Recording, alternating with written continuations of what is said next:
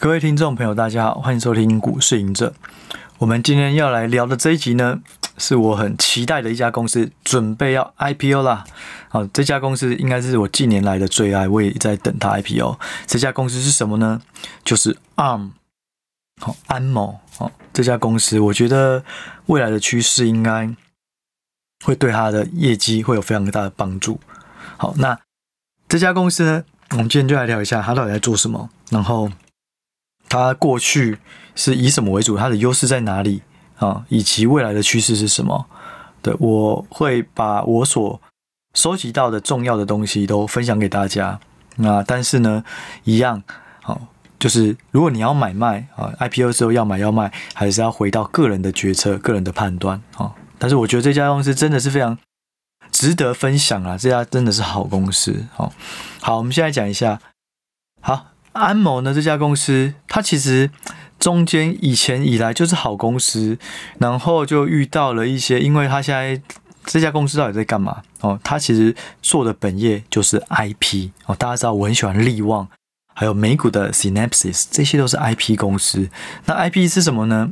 哦，就矽智财。我在第三季吧，好，之前有聊过什么矽智财。矽智财简单来讲，就是你开发 IC 的时候。哦，你可能要需要很多设计的工，可是现在越来越复杂，或是产品越来越多元，你要很快速的推广上市，你就要花很多时间一直在开发。那 IP 它就直接授权呢，你就可以把这些 IC 设计公司或是晶圆公司，我直接去找 IP 的厂商授权。哦，这个制程我这里的开发，我就直接用你的功能，所以我就会加速开发的速度。好，所以我觉得这个会是一个趋势，是因为未来的晶片只会越来越复杂。那还有了未来未因为未来的晶片只会越来越广哦，你从原本的电脑变成智慧型手机之后，可能有车联网、物联网等等，这些都需要晶片。那需要晶片就需要晶片的设计。那还有甚至之后可能还有治安的考量，越来越多复杂的东西会叠加在这个晶片上面，所以晶片它就需要开始善用 IP 授权，加速它的开发。所以我非常看好矽智财这个产业。好，那安谋呢？就是矽智财这个产业最大的霸主，哦，嗯，我们过去看好的 Synapses，它曾经是啊，它它现在还是最大上市的矽智财公司，它的全球市占率呢差不多二十趴，那 ARM 呢是四十趴，好，那力旺呢它不到三趴，好，所以就可以看到这个规模的庞大的差异，所以 ARM 这家公司。它其实主要就是在 CPU 领域在做 IP，好，例如现在它的客户主要都在手机上面，智慧型手机，苹果、高通啊，这些很多都是用 ARM 架构。好，那它的竞争对手是谁？那如果以 CPU 来讲，当然就是 Intel 了。好，那它现在呢，也从 CPU，它其实它以前就有收购一家 G，嗯嗯，挪威的 GPU 公司啊，所以它其实陆陆续续都有 GPU 的产品。哦，所以它现在是 CPU 为主，可是 GPU 其实也一直在推推陈出新。好，那它的趋势是什么？哦，它的趋势就是未来的车联网，或者是说 IoT，好，这些都会用到它更多，而且还有一个很重要的 server。现在 ARM 的 server 的渗透率哦，市占率也是提升的非常快。那我后面也会分享。好，那这家这么好的公司。但它的历史其实是很多渊源哦。它呢，在二零一六年的时候呢，它被软银哦，就是孙正义这家公司软体银行哦，软体银行其实它有点像一个大的创投了啦，或是大的投资基金啊。它其实买了很多，阿里巴巴也是孙正义买的哦，也是他赚了一大票哦。那这个 ARM ARM 也是哦。那他在二零一六年的时候。软银收购了，用三百一十六亿市值的美元去收购 ARM。到了二零二零年呢，我我我现在讲有一些端倪，大家可以看就会有点感觉哦。二零二零年的时候，NVIDIA 跳出来了，他说：“我想要以四百亿美元来收购 ARM。”好，两个重点：NVIDIA 产业的霸主居然想要跑来收购 ARM。对，就是他都已经是这么好的公司，他还想要再去收购别人，那这家公司绝对就是有什么亮点哦。我很喜欢的一种投资方式就是，如果大家都看好谁，那那一家，如果那些看好的那些人本身都是非常好的公司，那他看好的对象绝对也是好公司。我举个例，我好像在二零一七还二零一六年哦，哎，二零一七还二零一八去戏谷拜访一趟哦，从 NVIDIA，哦，从 Intel。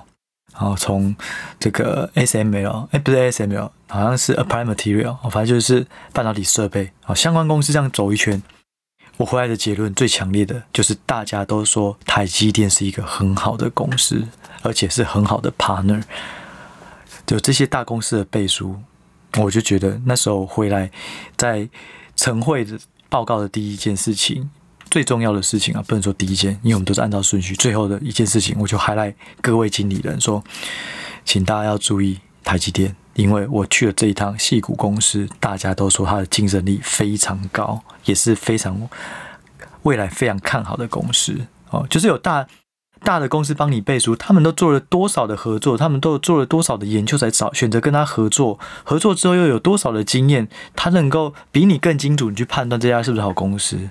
好。所以话说回来，NVIDIA 他去想要收购哦，不是投资人想要收购 ARM 就可以知道，它一定是有很好的一个立足点。好，这是第一件事情。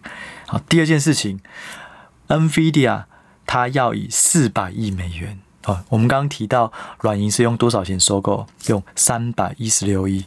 那 NVIDIA 呢是用四百亿，也就是说时时时时间过了四年。它从三百一十六涨到四百亿，如果你以股价换算，差不多就是涨了三成左右哦，所以也是还不错的报酬。好，但后来呢，因为政府介入哦，监管机构就决定 NVIDIA 收购 ARM 破局。那后来呢，高通他也想要投资 ARM 哦，这是后来。好，所以你看，不止 NVIDIA，连高通也是。好，那。但是呢，就现在而言，它还是都没有挂牌。那它即将要挂牌了。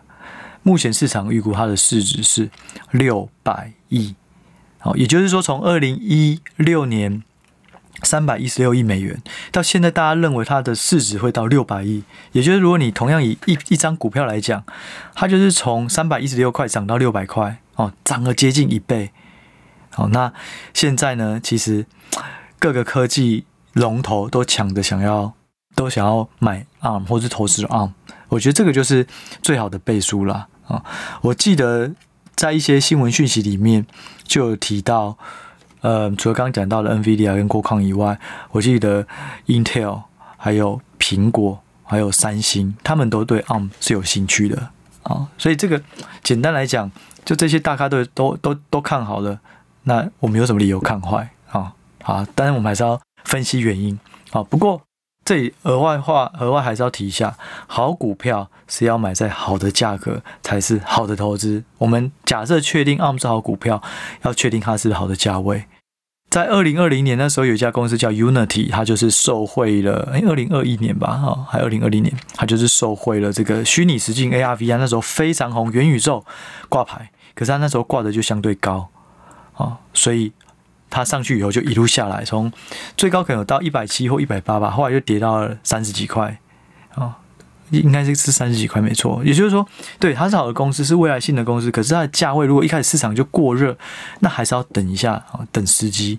像我有很喜欢的一家公司叫 Snowflake，那这家公司呢，它也是在最热的时候挂牌，那甚至巴菲特还有投资它，它是一个科技公司，它在做。新一新一种形式的资料库哦，云端资料库的一个非常好的公司。可是好公司也要在好价位，它跟 Unity 一样，都是在市场最热的时候挂牌，所以那个时候的本益比或是营收比哦，相对是贵的。好，所以这个之后大家也可以留意，到底 ARM 推出了以后，它 IPO 的价格是多少？哦，如果是稍微再便宜一点，也许就可以考虑了。哦。好，那这家公司呢，它最主要在做 CPU 的 IP，那它的优势是什么？这个又必须要等说到以前的历史哦，在手机时代之前，PC 跟 NB 几乎所有的 CPU 晶片都用的是 Intel 哦，Intel 它会有一个叫做 X 八六的架构。简单来讲，反正就是一个 Intel 的一个体系哦，CPU 在这个手机之前，可到了智慧型手机以后，ARM 就崛起了。为什么？因为 ARM 它本身的架构跟 X 八六不同。X 八 X 八六，你可以把它想象哦，就 X 八六哦，X 八六，你可以把它想象，它就是把一个晶片做得非常强大、非常复杂哦，让这个晶片呢可以一次处理很多事情。为什么要这么做？因为 X 八六它的起源是在一九五零到一九七零年代，那时候呢，大家都希望透过功能强大、一次可以做很多事情的指令，就可以降低软体开发成本，但并且呢，也能够节省。那时候很珍贵的东西就是记忆体，哦，记忆体的容量也可以用比较少，哦，但是呢，在一九八零以后，这个精简指令集问世了，哦，那 ARM 呢，某个程度就是建立在精简指令集，那它的差异是什么？它的差异就是它用的是非常多的。嗯，精简指令集，然后去算每一个不同的任务，所以它会相对而言是比较省电的。而且对于现在来讲的话，机体虽然会耗的比较多，可是现在机体并不是很珍贵稀有的东西，现在反而是怎样的效能提升，并且是省电的，这个是在未来的需求上是更大的、更大的一个动力啊。所以 ARM 呢就开始起来了啊。所以呢，就是说。ARM 的崛起最明显的开始的一个世代就是智慧型手机。刚讲嘛，Apple、Qualcomm 都是用它的，所以智慧型手机最重要的是什么？你带出去要有电啊！我不用说这个很强的一个 CPU 运算，而是这个 CPU 它的运算能够很有效的使用电力。好，所以呢，从 Android 跟 Apple 这边，整个 ARM 就整个爆炸了。哦，大家就大量的采用用 ARM 架 ARM 架构。好，那 Intel 呢，也不是。这个坐着不坐着等死哈，他也开始切入了这个手那个智慧型手机。他是怎么切入呢？他跟微软合作，他一直以来微软都跟 Intel 是一个很好的 partner，从伺服器啊什么电脑啊都都一起都是很好的 partner。所以呢，那时候微软推出了 Windows Phone 啊，如果年纪大一点的可能就有印象，那时候微软推出了以 Windows 为主的一个手机，叫 Windows Windows Phone，用的就是 Intel 的晶片。可惜呢，致命伤哦，这个痛点没有办法改变，就是它相对耗电，ARM 相对不耗电。就算怎么调整，但是框架本身就有差异，你再怎么调，你还是很耗电。所以呢，后来 Windows Phone 就销声匿迹了。我记得在二零一六年的时候，嗯，微软它就宣布要退出手机市场，好，那 Intel 也正式代表它在手机市场失利了，没有办法争取了。好，那现在呢？伺服器又开始越来越多人开始采用 ARM 的，为什么？因为伺服器的算力提升，它需要更多的散热，或者它需要更多的电力。那大家也希望在有效的电、有效的资源下，能够计算的更多，所以大家就开始使用 ARM 架构了。所以这是第二块哦，ARM 要重新再把伺服器吃回来，不能说重新了，它以前根本没有，以前都是 Intel 为主，但它现在。在伺服器也开始要崛起了。好，那之后大家要想想车联网、物联网这些是不是都需要省电？对，你车子如果以后是电动车，然后你的中心的计算机一直快速的一直计算、计算、计算，对，很强大，可是超耗电，那你的里程数就不能走太久，这就是一个硬伤。那 IoT 也是一样，每一个晶片都在每一个小的装置里面，如果它很耗电，那就不好用，就不好使用。所以省电，或是说。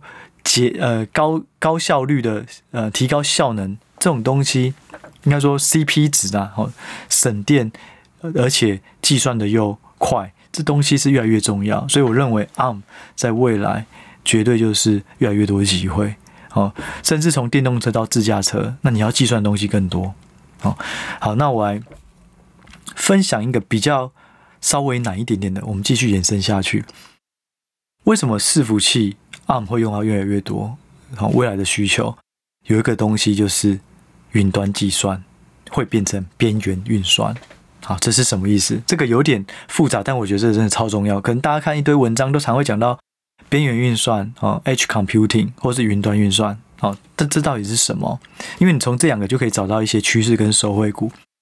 我都简单讲就好了，讲大家听得懂的。云端计算呢，简单来讲就是把所有的 server 放在一个。嗯，一个 data center 好，假设啊，假设以台湾为主，因为台北相对来讲交通最发达啊，不要不要讲，因为它太贵了，台北物价地价贵。我们假设就放在桃园啊，桃园可能距离大都会圈近，而且交通方便，然后地又没有那么贵，好，所以就有一家公司软体公司，它就集中在桃园的比较稍微偏远一点、地价便宜的地方盖一个很大的 data center。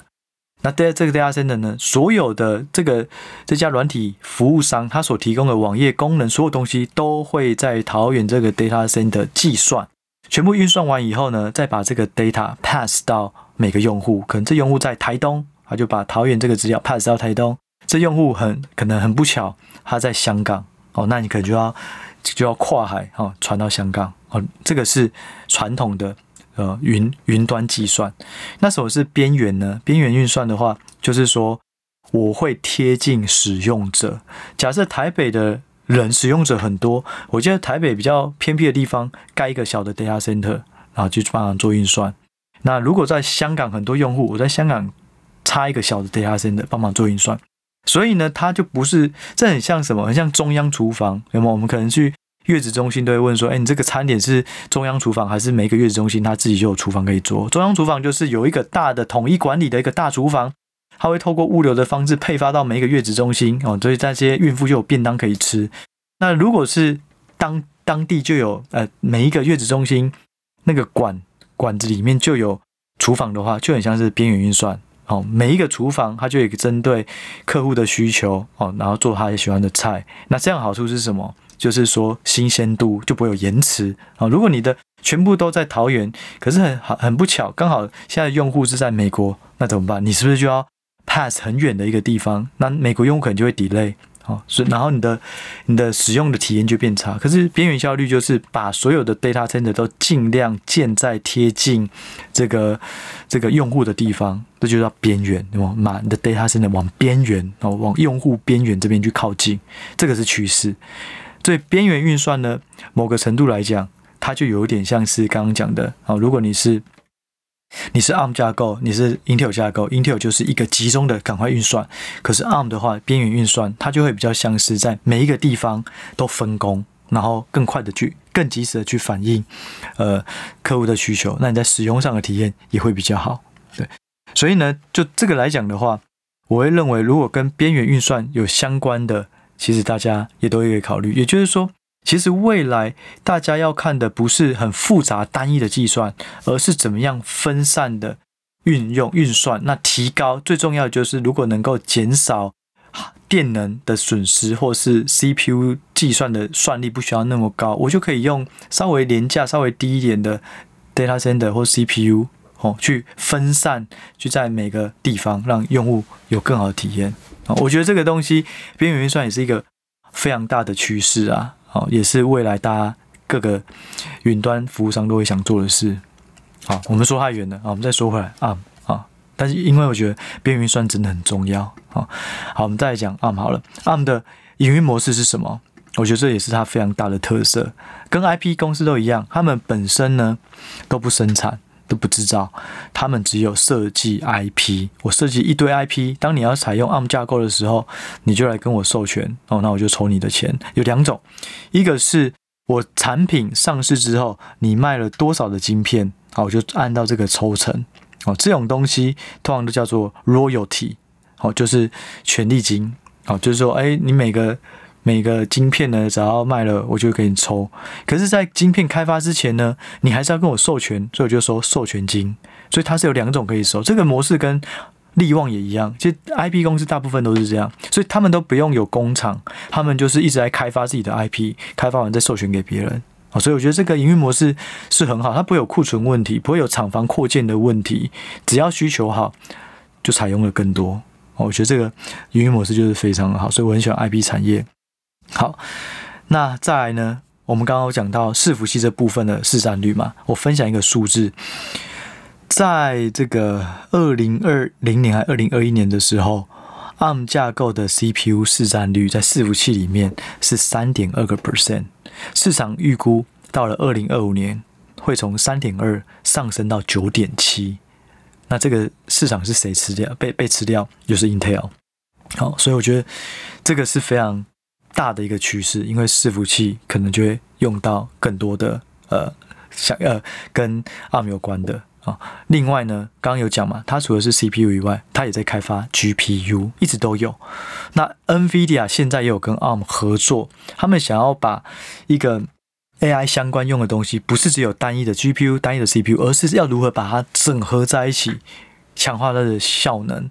所以，既有的伺服器慢慢提升，以及未来在 AI 可能会有更多的这种需求。其实，我觉得省电或是计算的更有效率、更有效效能，能够 CP 值更大，就是一个很大的诱因。你 AI 未来用的运算力绝对就是更高。那你要怎么能够？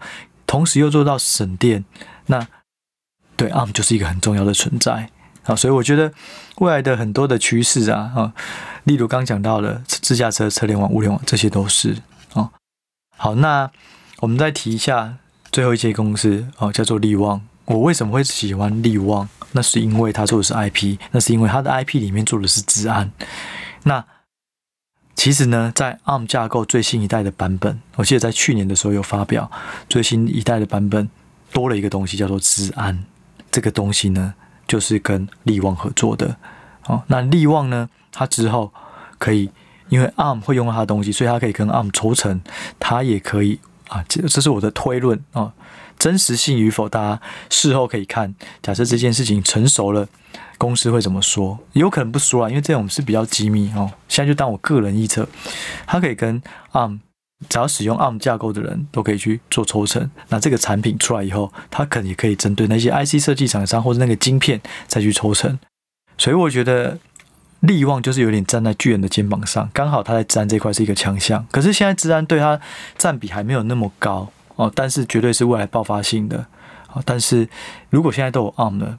对你，你对选择就多很多了，哦，所以综合这些呢，我会认为，嗯，大家未来你可以不买 ARM，但是一定要留意 ARM，因为它会影响到未来的整个概念股。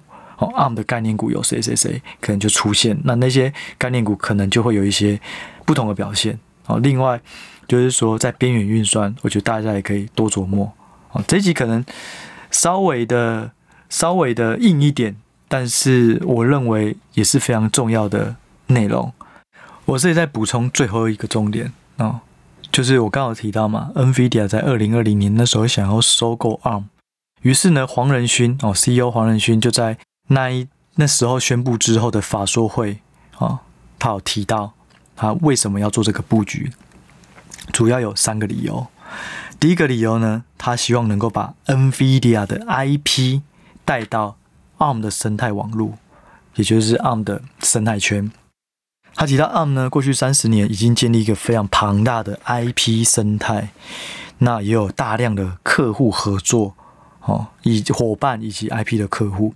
那如果能够把它收购，这两个合为一，NVIDIA NVIDIA 的出海口就能扩散到 ARM 这一块。可是如果没有合并，其实 NVIDIA 产品很难进入这个生态圈。这是黄仁勋自己说的，你就可以知道，ARM 其实他不是只有自己厉害，是他已经在这三十年建立了这个生态圈里面的客户、里面的伙伴都非常的扎实哦。这是第一点。那第二点呢？嗯，最主要就是因为嗯，黄仁勋的目标啦哦，他不只是希望就是支援 ARM 架构的 CPU 的晶片。或是核心，因为刚刚讲了，ARM 主要就是以 CPU 这边起家，它是希望能够支援整个 CPU 的平台，而且呢，把 NVIDIA 的 GPU、DPU 这些全部都能把它绑在一起合作。对，所以这个对他来讲的话，就是说我会把这个饼变得更大，而不是 CPU、CPU、GPU、GPU 这样，而是能够看能不能把这两个绑起来变得更好，然后提供一个更完整的资料中心平台。好，那最后一个理由呢？他看上这两家公司，哦，NVIDIA 加 ARM 联手以后，在边缘 AI 的影响力会非常的大，因为未来的运算都是用大量的 AI 自主运算系统，这也会带来了更多的机会。哦，还有提到，例如呢，5G 的边缘机房，各种大小规模的形式的自动化机器，以及自主运作的智慧工厂，这些呢。ARM 早就看准这个块领域，而且也开发了很多是支援 ARM 架构的软体啊，所以我们从这只摩托公司在看好它，以及我分享了一些我觉得它不错的，最后以这个来做结尾哦，也就是说黄仁勋他已经举出了为什么他要跟他合作的，好，那其他呢就留给大家仔细去追踪和品尝 ARM 的这家公司未来了，希望他 IPO 也会准时。不要又拖了好几年，因为其实他很早以前就想要 IPO。好，那这一集呢，我们就先聊 ARM 聊在这里哦，我们就下一集再见喽，拜拜。